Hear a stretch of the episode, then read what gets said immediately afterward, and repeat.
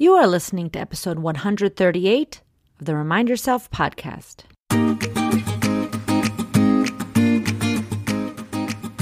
Welcome to the Remind Yourself podcast, the podcast for physician moms just like you who want to ditch mom guilt, stop yelling, and start enjoying their lives today. I'm your host, Michelle Chestovich, certified life coach, family physician, and mom of four. If you want to overcome overwhelm for once and for all, this is the place for you. Hello, Mama Docs, and welcome back.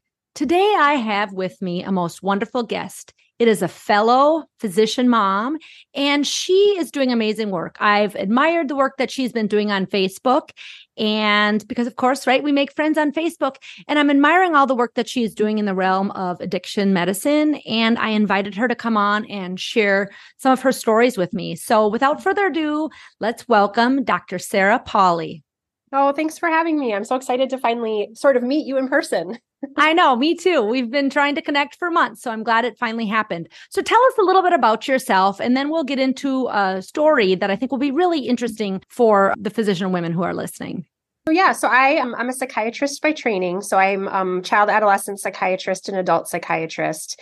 And then um, I have a special interest in working with young people and adults that have substance use concerns. And that could be anything from wanting to just discuss their use, you know, at-risk use, all the way to patients that have pretty significant substance use disorders. I feel really passionately about offering integrated care to patients that struggle with both mental health and substance use concerns.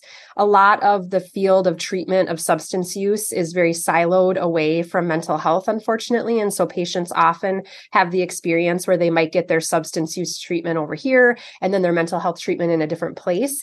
And that, as you could imagine, with any type of chronic illness, that's really hard to navigate and not in a patient's best interest. And so that's part of the work that I do is to not only do that in my clinic is to treat people for both mental health and substance concerns, but also to advocate for that within the field, because that's really what we should have been doing all along. And it's like now time for us to start doing that if we haven't been doing it already. I love that because, again, as a primary care doc, I dealt with a lot of this as well. But to me, it's sort of like that chicken or the egg debate, right? Like, which comes first? You don't typically just have, you tell me, substance abuse disorder without some underlying medical condition. And I feel like for most people, it becomes a slippery slope, unfortunately, of maybe self-medication for a subs- excuse me, for a mental health issue. People start to self-medicate, and then it becomes a substance abuse issue. So I love that you're really attacking both, because I think that that probably gets great outcomes. Yeah. Yeah. And, you know, in like before we really understood much about substance use, people used to say things like, oh, well, you know, if you had mental health first, then you should go get that taken care of. Or now that you have substance use, you obviously have to stop using before we could even address the mental health. And we now know that all of that is just garbage. Yeah. Like, we need to address the whole person at the same time. And we could drive ourselves crazy trying to figure out which came first. But yeah, it doesn't matter. Moment, it doesn't matter. We just need to help you with both. And so, you yes. know, yes. Well, thank you for that amazing work. I'm so grateful. So tell me, I know I've been seeing online that there's been a big transition for you in the last year. Would you like to speak a little bit about that? Yeah. Yeah. So, you know, it, it's been interesting. The past year has been interesting for me. And I think, um, you know, with my passion in specifically working with young people with co-occurring illness or mental health and substance use concerns, that had always been my driving force. Like I felt like in my career, that is my purpose. And, you know, as I think a lot of us mom docs are very high achieving. And so in my mind, I'm thinking, you know, I have to find the best place in the world that I could potentially work to be able to do this, because I want to make a difference and I want to help people. And that was kind of my motivating force. And so, you know, I had been working here in Minnesota for an organization doing a lot of different things, including substance use care, but also, you know, just general mental health work with young people. And an opportunity came about where I could take on a very large leadership role in a large organization that had a national national presence and be able to specifically work with young people with substance use concerns. And so it was like on paper, a dream, right? And like I went through a lot of like the imposter feelings that I think a lot of us do as I was looking at the job and applying for the job, thinking there's a million people more qualified than me. The applicant pool is a national applicant pool. Why would they pick me? You know, all of these kind of thoughts. Went through a really pretty rigorous interview process, probably one of the most rigorous interviews I had ever been. I actually had to take a cognitive test as part of the interview, which was kind wow. of... Yeah, I'm sure yeah, you nailed it. I'm sure you nailed it. yeah, yeah. Try to make you, that's a way to make yourself feel bad is you do a day of interview and at the end you have to answer math questions. I was like, oh, oh my gosh. But anyway, so like it was set up to be this really big deal. And, you know, in joining, it was a big deal. I mean, I got a lot of really amazing opportunities. I met a lot of wonderful people, both local and national people.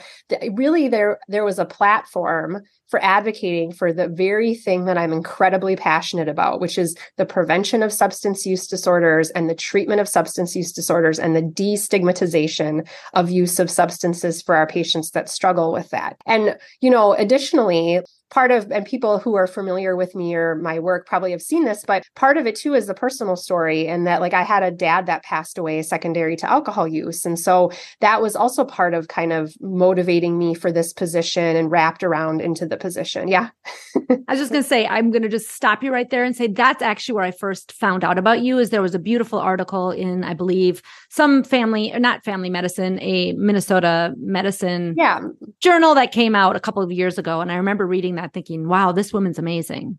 Oh, well, and and the fact that you share his story and how that, you know, tragedy affected you, but how now that's your mission in life is to help yeah. with that. I think that's really beautiful. So thank you for sharing that. Oh yeah, thanks for that. Yeah, it, yeah, and just as a little sidebar, I think part of why I share about that is like I think.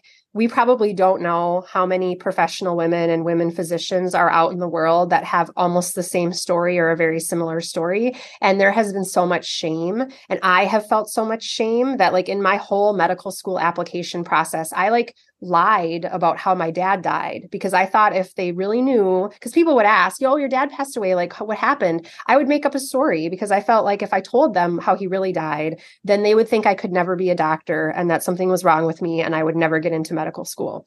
And so part of, I, I try to normalize that because it is normal. You know, yes. I, and again, my listeners have heard me normalize in losing my sister to suicide, like we are very vocal about that because like her brain was sick. She wasn't, she was an amazing human being as sure, I'm sure your father was. They had both horrible diseases, right? And in order to overcome the shame, we need to speak about it and talk yes. about it and stop the stigma. And yet it's not easy. So again, thank you for doing that because I think every person who speaks up about it helps cut the stigma down a little bit. So thank yes. you for that. Yeah, no, exactly. Yes.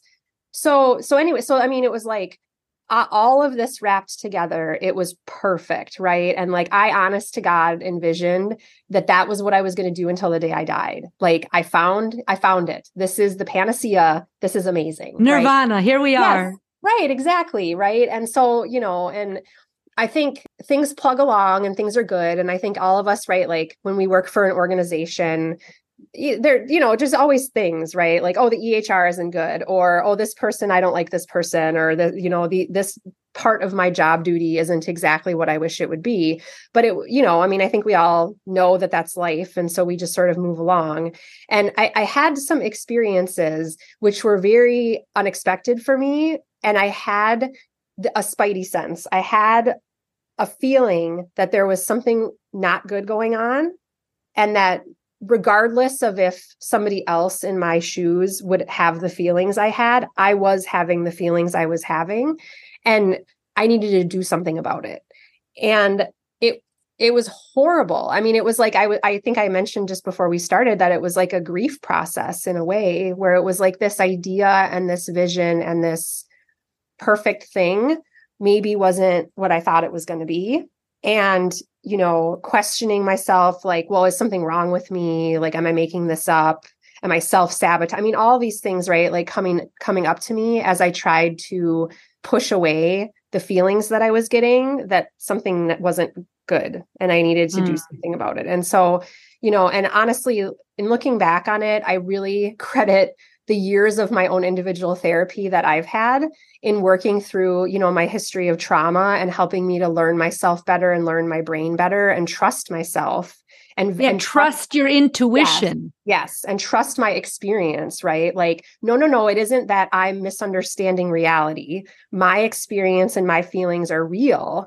And the fact that I'm having a body reaction or I'm having a, a feelings reaction is real. I can't just say, no, something's wrong with me. Forget it. Because again, on paper, this is my dream job. And this is on the outside, this is fabulous. I mean, it looks fabulous, right? Like when I look back at my social media from that time, it was fabulous, you know? And so, it, but you know, we all know, right? Social media is not always a reflection of what is actually happening. So, you know, I, I had to make the really hard decision that it was time for me to go. And it was much earlier.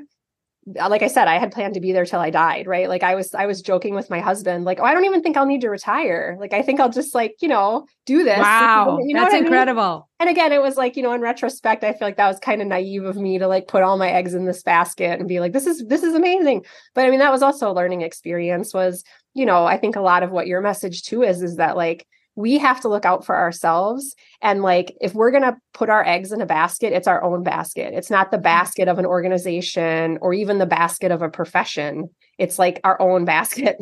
Yes. So, we're, we're yeah. in charge of that, and we can make tough yeah. decisions if we need to make a change. Right. But to realize that we're in charge of, of that, I think is really important, and no one teaches us that. Right. So yeah. Yeah, exactly. And it's, you know, the parts that we maybe knew before medical training were trained out of us during our, our training, you know, is that, no, it isn't about us. It's about our patients, and it's about our organization, and it's about self-sacrifice when um, that isn't always healthy. So um, no, not even close to being healthy, right? We provide right. such better care. Reminder, everybody, we provide yeah. such better care when we ourselves are well. Yeah, yeah, yeah. So I, so I made the decision to resign, which, like I said, it was a big grief process. I felt a lot of shame and embarrassment. And actually, it, kind of, it was kind of a weird or like a serendipity kind of events. But I had a, an uncle who passed away, and we weren't extremely close, but it ended up that all of our family got together, right, for his funeral. And we were all talking. And it was the it was really like the day I was deciding that I was going to resign. So in my head, I knew that I was putting my resignation in and I was going to be leaving my position. And of course, my whole family, having seen me on social media, but not in person, are like, oh my God, your job is amazing. You know, everyone's so proud of you. You're doing so good. Like you, you have, you know, like that, what a great organization that you work for, all this kind of stuff. Right. And here I was sitting there like, well, what do I do now? Do I lie and say, yeah, everything's been really good? Or do I like broach the truth and feel, feel shame maybe and say, you know, actually it's not really as good as it might've looked on from the distance. And like, I've actually decided to make a change. You know, and I think it was literally sitting at my uncle's funeral and the messages that you hear in a funeral about how life is short and we have to live our truth, and it's about our relationships and it's about love and all of these things that you hear when you're in a, you know, sitting there. I, you know, it was that was like the after- perfect message for yeah. you on that day. You're like, right. oh, wait yeah. a minute, this is for me. Yes, that was exactly, you know, isn't that funny how like life works like that sometimes, where it's just like, oh my God, this is what I had to hear.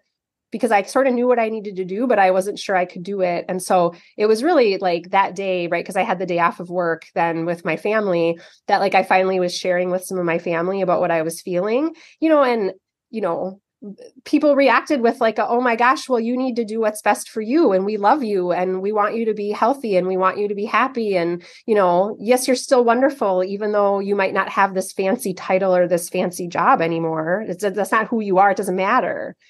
That's so huge, because we get so wrapped up in the titles and yes. our identity, and that that adds and amplifies the pain of of making a big decision like that. So yeah. So yeah. then what happened? Well, yeah. So then, so then I submitted my resignation, and then it was, which maybe other people listening have had this experience, but as physicians, right, we often have this very long period where we still need to work because they're trying to find a replacement. We can't just give a two weeks notice and then be like, peace out. That's right. That's yeah. right. So I had this very long sixty days where I continued to do my job and continued to lead. And everyone knew that I was going and that it was very unexpected. And then I also, it was very important to me to re- remain professional, right? And so I'm not going to be unprofessional and say negative things about anyone specifically, or even about the organization. And I, of course, my my staff that I was overseeing, you know, it, of course, people are nervous, right? And they're like, is this a harbinger that bad things are happening? What's going on? And so having to really maintain a professional approach and also be supportive, and then also not, I mean, I'm really awful at, I'm not a bullshitter. I just can't do it.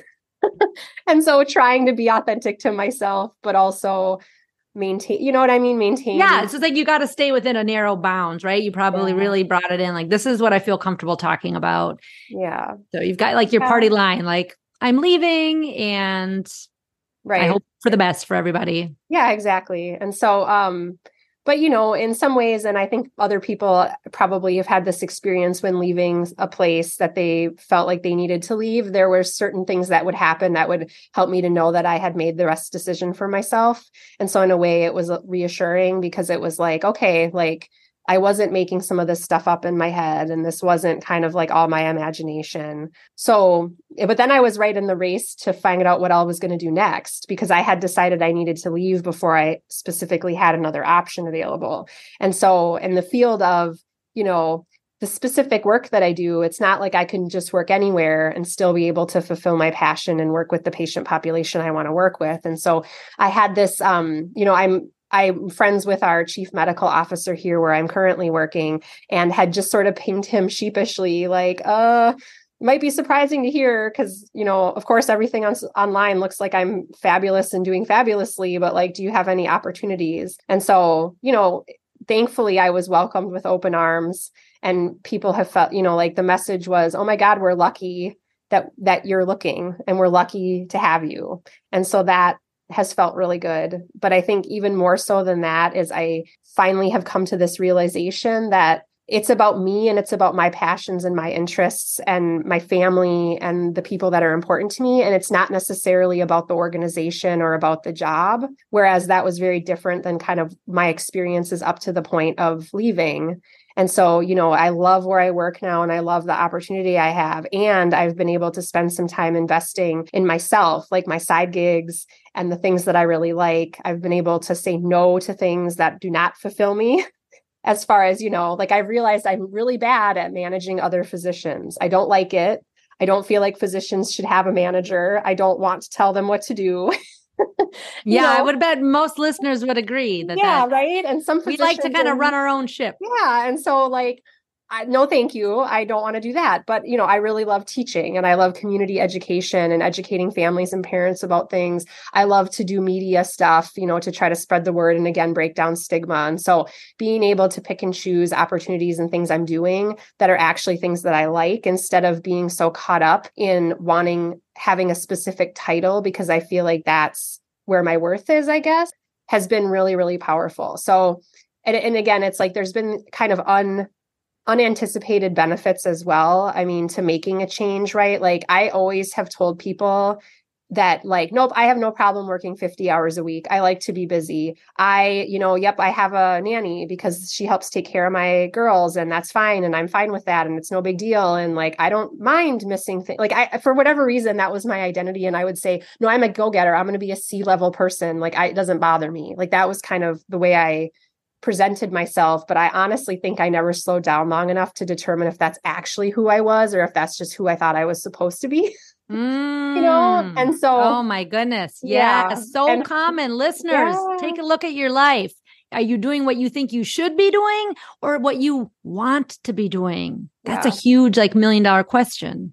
Yeah. Yeah. And so I think by making the change, and, you know, in some ways I, it was like having this experience, it pushed me to be like, I have to do something different. But then the benefit of that was being able to just spend some time reflecting and having just more time to really decide what it was that was important to me and what wasn't important to me. And, you know, this might also be common for listeners, but like, you know, it was like, in my marriage with my husband, there was always this struggle of like, who's taking care of the kids, who's doing this, who's doing this. And I would be frustrated all the time. I'm so focused on, well, I'm doing more than you, or you're doing, you know, you need to be doing this, or I have a busier job than you, so you need to be pulling the weight in this area, which is like, in retrospect now, I think back on that and I'm like, that's silly. Like, why, like, It's I a like big scorecard. Yeah, right. Exactly. I was boiling everything down to a scorecard because that was how my brain was working at that time.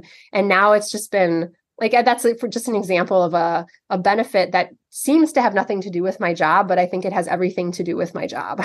Well, it sounds like you've had a chance to exhale and reflect, what is it that I want? And again, I think so many of us high achievers, like, I want to go to medical school. I mean, I was excited about medical school as soon as I was like a senior in high school. I'm like, do I really have to go to college? Can't I just go to medical school? Right? So we're so driven on our trajectory that we just keep going, going, going, put our head down. And of course, the way we're trained is like, keep working harder, get up earlier.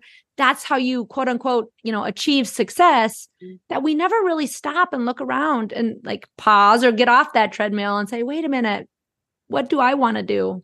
Yeah. I mean, it starts out with what we want to do. We want to go into medicine and maybe we know what area of medicine, but it just starts to become a lot. Yes. You know? Yeah. And we're going, going, going and overwhelmed. And then again, we have, my listeners heard me say before, like we get so into like our productivity equaling our worth, or our titles equal our worth, or how much money we make. It's like, wait a minute, they're so coupled that it feels hard to extract ourselves and make a change. Mm-hmm. I just love to reminders, remind my listeners, like we are one hundred percent worthy just because like we're humans on earth. But I get it. Like it takes a lot of work. And I love that you said you were working with a therapist and uncoupling some of that. Our yeah. identity, our ego is so into being a physician and being a title mm-hmm. that it's no wonder it's hard to leave. But why do you think it's so important for listeners who are maybe going through a similar but different situation than you to do some of that work? Yeah. Well, I mean, because it's needed for sustaining life, right? You know, I mean, that's like a dumb answer, but like, well, no, it's true I, though. I always say like to people, like, how are things? Are things currently sustainable? And I'd say a majority of women that I ask that question to, they burst into tears and they say, no, I can't do this for another couple of years. Yeah. Yeah. Well, and it's, I mean, it's scary. It's really scary. And who knows what like amazing things are going to come out of go- pushing through something that's scary, especially yeah. if it's something you've never done before. Like, cause I definitely fit that mold, right? Of the, you know, overachieving, you know, firstborn daughter that puts her head down and does all the things and does, especially doesn't want to cause waves cause her dad is having problems, just does what she's supposed to do. Cause she's going to save her family and she's going to do it all. You know what I mean? Yeah. Like classic. That was me. Yeah. And so again, it wasn't through, it wasn't until I had my own like help basically to see what I was doing that I think it even was in my consciousness that this was even happening, that I even needed to make a change, because I could totally have seen an old version of myself completely deciding that that was my problem and my fault. And if I want this job, I need to just be quiet and I need to just do what I'm told and just push through it. And, and, you know, I mean, like, as somebody who's struggled in the past with an anxiety disorder, what I see happening is I could have seen my anxiety disorder getting way worse, you know, not being the kind of mom I want to be, not being the kind of wife I want to be. You know, I mean, it's just, yeah, it's like, I could just see it causing so much havoc, the process of pushing it all away, thinking that that was what I was supposed to do or what the right thing to do was. And I would say that I see that time and again, people struggling, like they have a sense that it's not right. But again, of course, they're terrified because that's what they know is just to put their head down and keep going. Again, I want to remind these listeners, you made a decision to like, no, I'm going to honor myself and this is not right for me. And you didn't yet have a plan. But did you tell yourself like it's going to work out, or how were you able to make that leap without even kind of that landing spot, right? Because a lot of people like yeah. to make a decision ahead of time. But I also like listeners to know, like, you can do it. You're brilliant and amazing, but how were you able to make that leap without knowing where you were going to land? Yeah, no, that's a really good question. Cause I know for a lot of people listening too, like I'm more of the breadwinner of my family. So yes, we rely on my income. I could not just not work and that be fine for our family. And so, you know, I think what I told myself was, look at how you got to this job, like the one that I was leaving, and how you felt like you were never going to be able to do that. And somehow you got it together and you got this job and you didn't even think you were going to be able to get it. So what are really the chances that you're going to just fail now and get no job and be a failure, right? Like, what are the chances? Yeah, that's cute. Like, let's go to the worst case scenario. Like, probably I won't be like destitute, homeless. Right. Yeah, I try to I try to use logic, which, you know, because I think a lot of us have pretty strong logical brains going into medicine. For I try sure. to use logic and say, okay, seriously, statistically speaking, what are the chances that you're not going to do anything? Have you ever in your life not done anything? Well, no.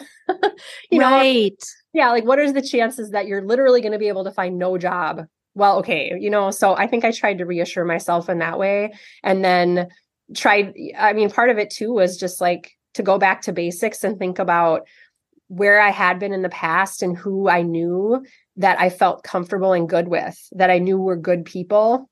And then once I was able to think about that, then I was able to think about what types of connections I wanted to make, because you could make connections with all kinds of people, but that may or may not end up being beneficial for you. But I tried to slow it down and really think like, who are good people, like good, caring people that I know are doing good things. And I'm going to focus my resources on reaching out to those people instead of just like blanket looking for anything was also kind of part of it too. I love it. So you cheered yourself on. You told yourself that likely it's going to work out. Statistically speaking, I love that, that you brought the statistically speaking, it's probably going to be okay. And then you thought, you took a moment to think about who would be great connections. So again, I just think that that's helpful for people to realize that you don't have to have something else set up when where you're currently at is not working for you. It can just be enough to say like, okay, it's going to work and I'm going to take the leap. Right. Mm-hmm. That's awesome. So how are things going currently in your new position? Oh, wonderful. I, you know, honestly, I feel like I have so much to credit other mama docs here in the state, because I am getting so many wonderful patient referrals to my outpatient clinic that are people who I feel like I can really help and who feel so thankful to have come. And so these are, these are, you know, adolescents, young adults that struggle with either at-risk substance use or substance use disorders, and then also mental health concerns, and looking for someone who can manage both in an outpatient setting. So these are kids who maybe have done higher levels of care before, like whether that's hospitalized or, you know, residential treatments or intensive outpatient programs, but need a place to land because, you know, the treatment of their illnesses is helped by these acute episodes of care, but that's not really where the big change happens or where we see sustained kind of benefit. And so being able to be with kids and with families in the in-between times, and they might need a higher level of care here and there, but who's with them throughout all of that, that's what I love to do. And so I've got, you know, it's been wonderful. I have, you know, that patient panel. I also see, I work with Doctor Jasper, who I know you've talked with before, and I see health professionals and health professionals' children that are looking for help because, you know, it can feel hard to go to a system that maybe you work in or you might work in in the future. And so having something like Ellie is great because we're kind of a standalone mental health organization where you have anonymity and you don't have to worry about that. So I see, um, you know, health professionals and health professionals' children. And then I work, do work with younger kids. And really the goal is prevention of substance use disorder. And so these are kids where they have some of the, you know, mental health risk factors or family risk factors for substance use. And my goal is to get them when they're seven, before that's even a thing, in order to help them to have stability and help their parents have training and stability so that we're breaking the cycle of substance use in families and that we're kind of intervening, again, prevention before it even starts.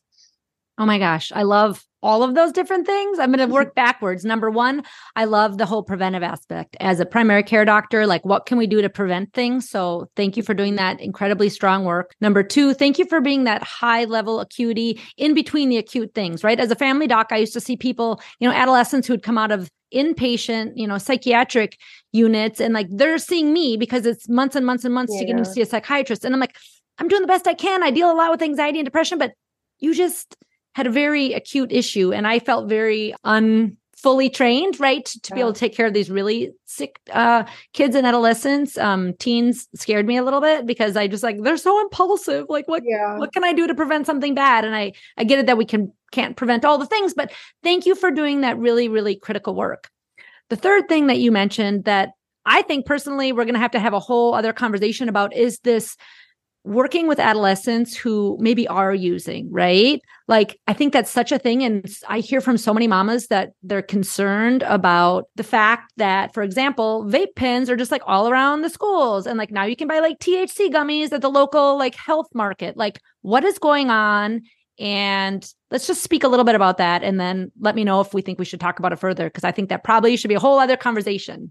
Yeah, no, I we could probably have many conversations about that because it's a very nuanced topic. And, you know, we're sort of in this new world now with legalization of cannabis and, you know, the perception of risk from marijuana among young people has never been lower. So when you ask your average young person about what their views or thoughts are about marijuana, the majority of them will say that it's normal, it's fine, it's not harmful, it's better for you than alcohol. So there's a lot of beliefs in young people, which are slowly starting to show themselves as far as increases in use of marijuana among young people. Particularly young adults have seen a huge increase in marijuana use, but even among those adolescents and younger kids, we're seeing a little bit of creep with that. And so it'll be definitely something to monitor, but it does feel really new and different. And I think some of the, you know, ways that we might know how to talk about alcohol don't always apply to marijuana. And sometimes, and so we might need a little bit of a different, more nuanced kind of way to talk about it, which can feel overwhelming and unclear because it's sort of new territory. Yeah, I would agree. And having four children who are in that adolescent period, and I hear about things, I would love to have a further conversation with you. And I know my listeners would as well, to like learn how we can talk about this early and often. I don't know if that's a thing to say anymore, but just to like yeah. have these conversations that we don't, you know, feel like we're old news, not old news, but like, you know, how kids can be real dismissive, like, oh, you're so old fashioned. Like, no, no, no, let's, let's get the facts. Let's get clear ways to communicate with our kids about it early, and even if they're already starting to experiment a little bit. So I will invite you that back for that as well. But we will just stick to the the earlier topic of the transition and the work that you're currently doing. Anything that we haven't yet talked about that you think it would be important for listeners to hear, either how you decided to leave and or your new new career or anything else? Yeah. Well, I don't know. I was trying to think if there were any kind of like overarching kind of themes or like takeaways that I wanted to leave. I mean, I think, you know, it's probably harping on something that we've talked about already a couple of times, but just this idea of like trusting if something doesn't feel good, you know, and trusting that you are worth it to do something that makes you feel good. And it's not a matter of something being wrong with you and that's why you feel that way, or needing to, you know, buck up, or none of these things, right? It's like, I, one of the things I kept telling myself, which was helpful, was because I'd always say, well, am I overreacting? Would somebody else feel this way in this situation? And then I would try to reassure myself and say, it really doesn't matter what anyone else would feel in this situation or what's quote unquote normal or what's justified. What matters is how I feel, and it's me and it's my life. And so I, that none of that other noise is important because it's just going to make me feel bad, right? Like the part that's important is that I feel this way, and whatever the reasons are I feel that way, it is how I feel. And so yeah. I need to do something with that. I can't just sort of like let it fester or push it away. I love that, because this is our one life and we are really smart people. And if something doesn't feel right, if we feel we're being taken advantage of or not listened to or whatever the case may be, like I think that that is important to listen to, because there are a lot of other opportunities. I'm going to try not to get choked up, although my listeners have heard me, you know, get upset about this before. But, you know, I wish we had had this conversation like three years ago and my sister could have heard this conversation, because I think she was really having a hard time at work. Yeah. And didn't feel, you know, that it was possible to leave. And in fact, the last time I spoke to her, three days before she died, she said, I need to find something else. Um, I'm so overwhelmed. I'm so burnt out. And, yeah. you know, I had a sisterly conversation with her and she was feeling better at the end of the call. But again, I just, I know she's not the only one out there suffering, staying in a job that they think they need to stick in. Like I get it. And with coaching, like I can help people deal with a certain situation and feel a little bit more in control and better about it. But there are certain situations that are quote unquote toxic and you just got to get the heck out. Right. Yeah. Yeah. No. So thank you for being brave and sharing your story, because I think someone listening, this will be the impetus that they need to say, hey, I can do this too. I don't have to stay in this position just because it's got the most amazing title and it's the most amazing job I could have ever dreamed of. Yes. Yeah, that's exactly it. Because we're worth more than that. You know, one hundred percent, one hundred percent. Well, I'm so grateful for the work that you're doing. You mentioned that you see all kinds of folks, including physicians and their children. How can people find you? Yeah, so there's a few ways. So the easiest way would be to go just Google Ellie Mental Health Minnesota or just Ellie Mental Health, and you'll find our website. And there's a section that's for medication management, which would be psychiatry. And so you can use an online form to get a hold of us there. You can, it has a link to a phone number that you can call if that's preferential. You know, you can request me by name, so Doctor Polley, and say that you're looking for me, or, you know, you can explain what it is that you're looking for help with. And then that would be a way to get directed towards me or to other medication providers um, in our system. And we have a big network also of therapists. And so, you know, you can always start with me. And if medication maybe isn't what you're interested in, I also do therapy with my patients and not medicine, or we can get you with a therapist that would be a good fit if that's where you'd like to start. But I'm very happy for people to start with me. I, we can do an evaluation or just spend some time talking about what's going on. And then I can help direct you into the right kind of place that might be a good fit for you. That's fantastic. And what typically is the, like, the timeline? Because again, I know, like, oh, you're amazing. Is it going to take a really long time? Say I'm a mom who's home and I realize that I've gotten into this habit of drinking every evening to deal with all the stress. And I'm concerned that it's becoming more of a problem. And I really want to get in to see you because I know this is your area of expertise. How long might it take? Or is there a way that I can, like, I don't want to say jump to the front of the line because that doesn't yeah. feel right to me, but... Yeah, no, well, so people are at a lucky point in time, maybe, because I actually have immediate openings right now because I'm still building my patient panel. So, like, looking at my schedule for next week, I could get somebody in to see me next week if they wanted to see me. So good. Yeah, we also, um, and you probably, people could reference back to Doctor Jasper's talk because I know she's shared more details, but I'm part of the program that she has going on here at Ellie where, where physicians and health professionals can kind of get easier access to services, knowing how how hard things are right now. And so if for some reason I was full, that program, I think she's calling it the Empath program. And I'll, I'll look back and see if I can find yeah. that link, and I'll put links to both in the show notes. Yeah, okay. Perfect. But I know these listeners are brilliant and they can look things up and or message me. Um, but I just want to make sure that we have a way for people to get in, to get the help from you because you're doing brilliant and amazing work. Yeah, thank you. Yeah. And people can also reach out to me on social media. I try to be active on Instagram under Doctor Sarah Polley, and then on Facebook also, but. Perfect. Yeah. Well, thank you for taking time and sharing your brave story of transition today. And I look forward to having you back so we can dig into how to have these conversations with our kids and how to support us as mamas world of, you know, substance, substances that seem to be around every corner. Yeah. Thank you so much. Thank you. Have a great day. Bye. Bye. Are you ready to take control of your life and put these tools into action? I'm here to help.